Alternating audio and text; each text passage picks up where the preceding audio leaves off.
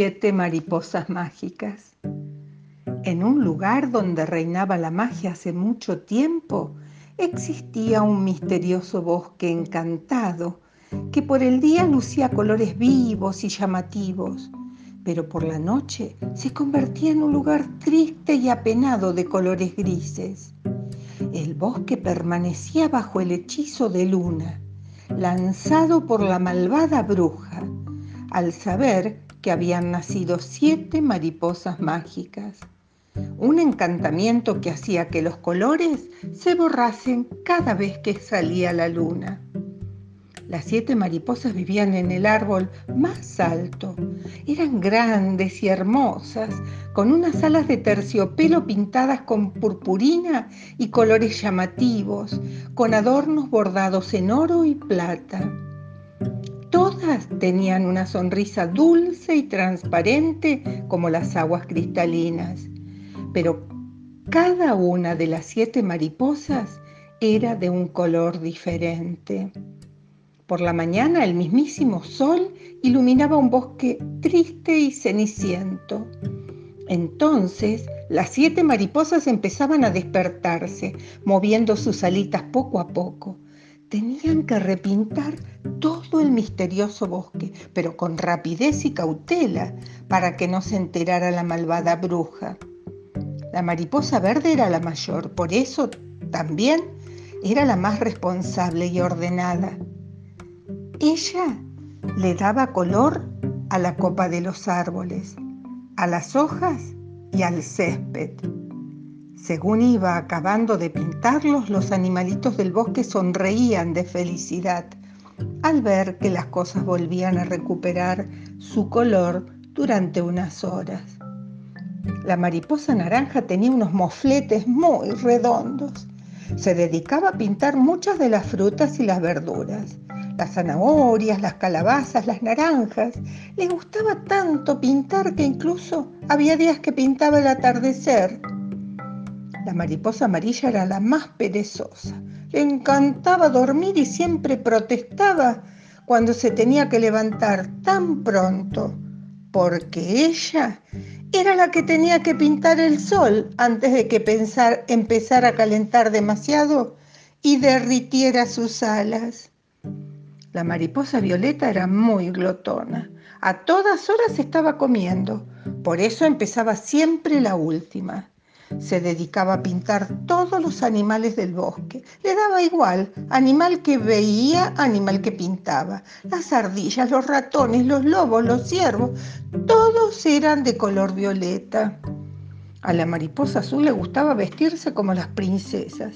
Era presumida y coqueta y se dedicaba a darle color al cielo, a las nubes esponjosas, como los algodones de azúcar y a las aguas de los mares. La mariposa roja estaba enamorada de la vida y le gustaba mucho la Navidad. Le gustaba tanto que lo único que hacía era colorear las rosas, las amapolas y la flor de Pascua. La mariposa de color añil era la más rara ella repasaba todo lo que los demás pintaban, dándole luces y reflejos, y era también la que se encargaba de vigilar por si se acercaba la bruja malvada. Las siete mariposas trabajaban duramente todo el día para que todo estuviera reluciente y lleno de vida. Pero cuando el sol se iba a dormir y la luna asomaba la nariz, las mariposas caían rendidas de cansancio. Entonces el bosque encantado poco a poco iba perdiendo los colores, volviendo a su tono triste y ceniciento. Así estuvieron mucho tiempo, hasta que un día la bruja decidió darse un paseo con su escoba mágica, a ver cómo marchaban las cosas en su bosque encantado cuando sus pequeños y feos ojos divisaron el bosque. No dio crédito a lo que estaba viendo. Incluso se frotó los ojos por si contemplaba un espejismo. El bosque encantado estaba lleno de luz y colores vivos. La bruja se enojó tanto que se fue a la guarida para hacer un hechizo contra las mariposas. A la mañana siguiente, cuando las siete mariposas de colores se preparaban para pintar el bosque, la bruja malvada de la verruga en la nariz había preparado una terrible trampa. Sin que se dieran cuenta, les echó unos polvos mágicos para que no pudieran volar y así las pudo capturar una a una encerrándolas en una jaula de hierro. Al día siguiente, cuando los animalitos y las plantas, el cielo y las nubes, los mares y el sol se dieron cuenta de que su mundo seguía gris, se pusieron muy tristes. Los días pasaban con la misma pena y el mismo color.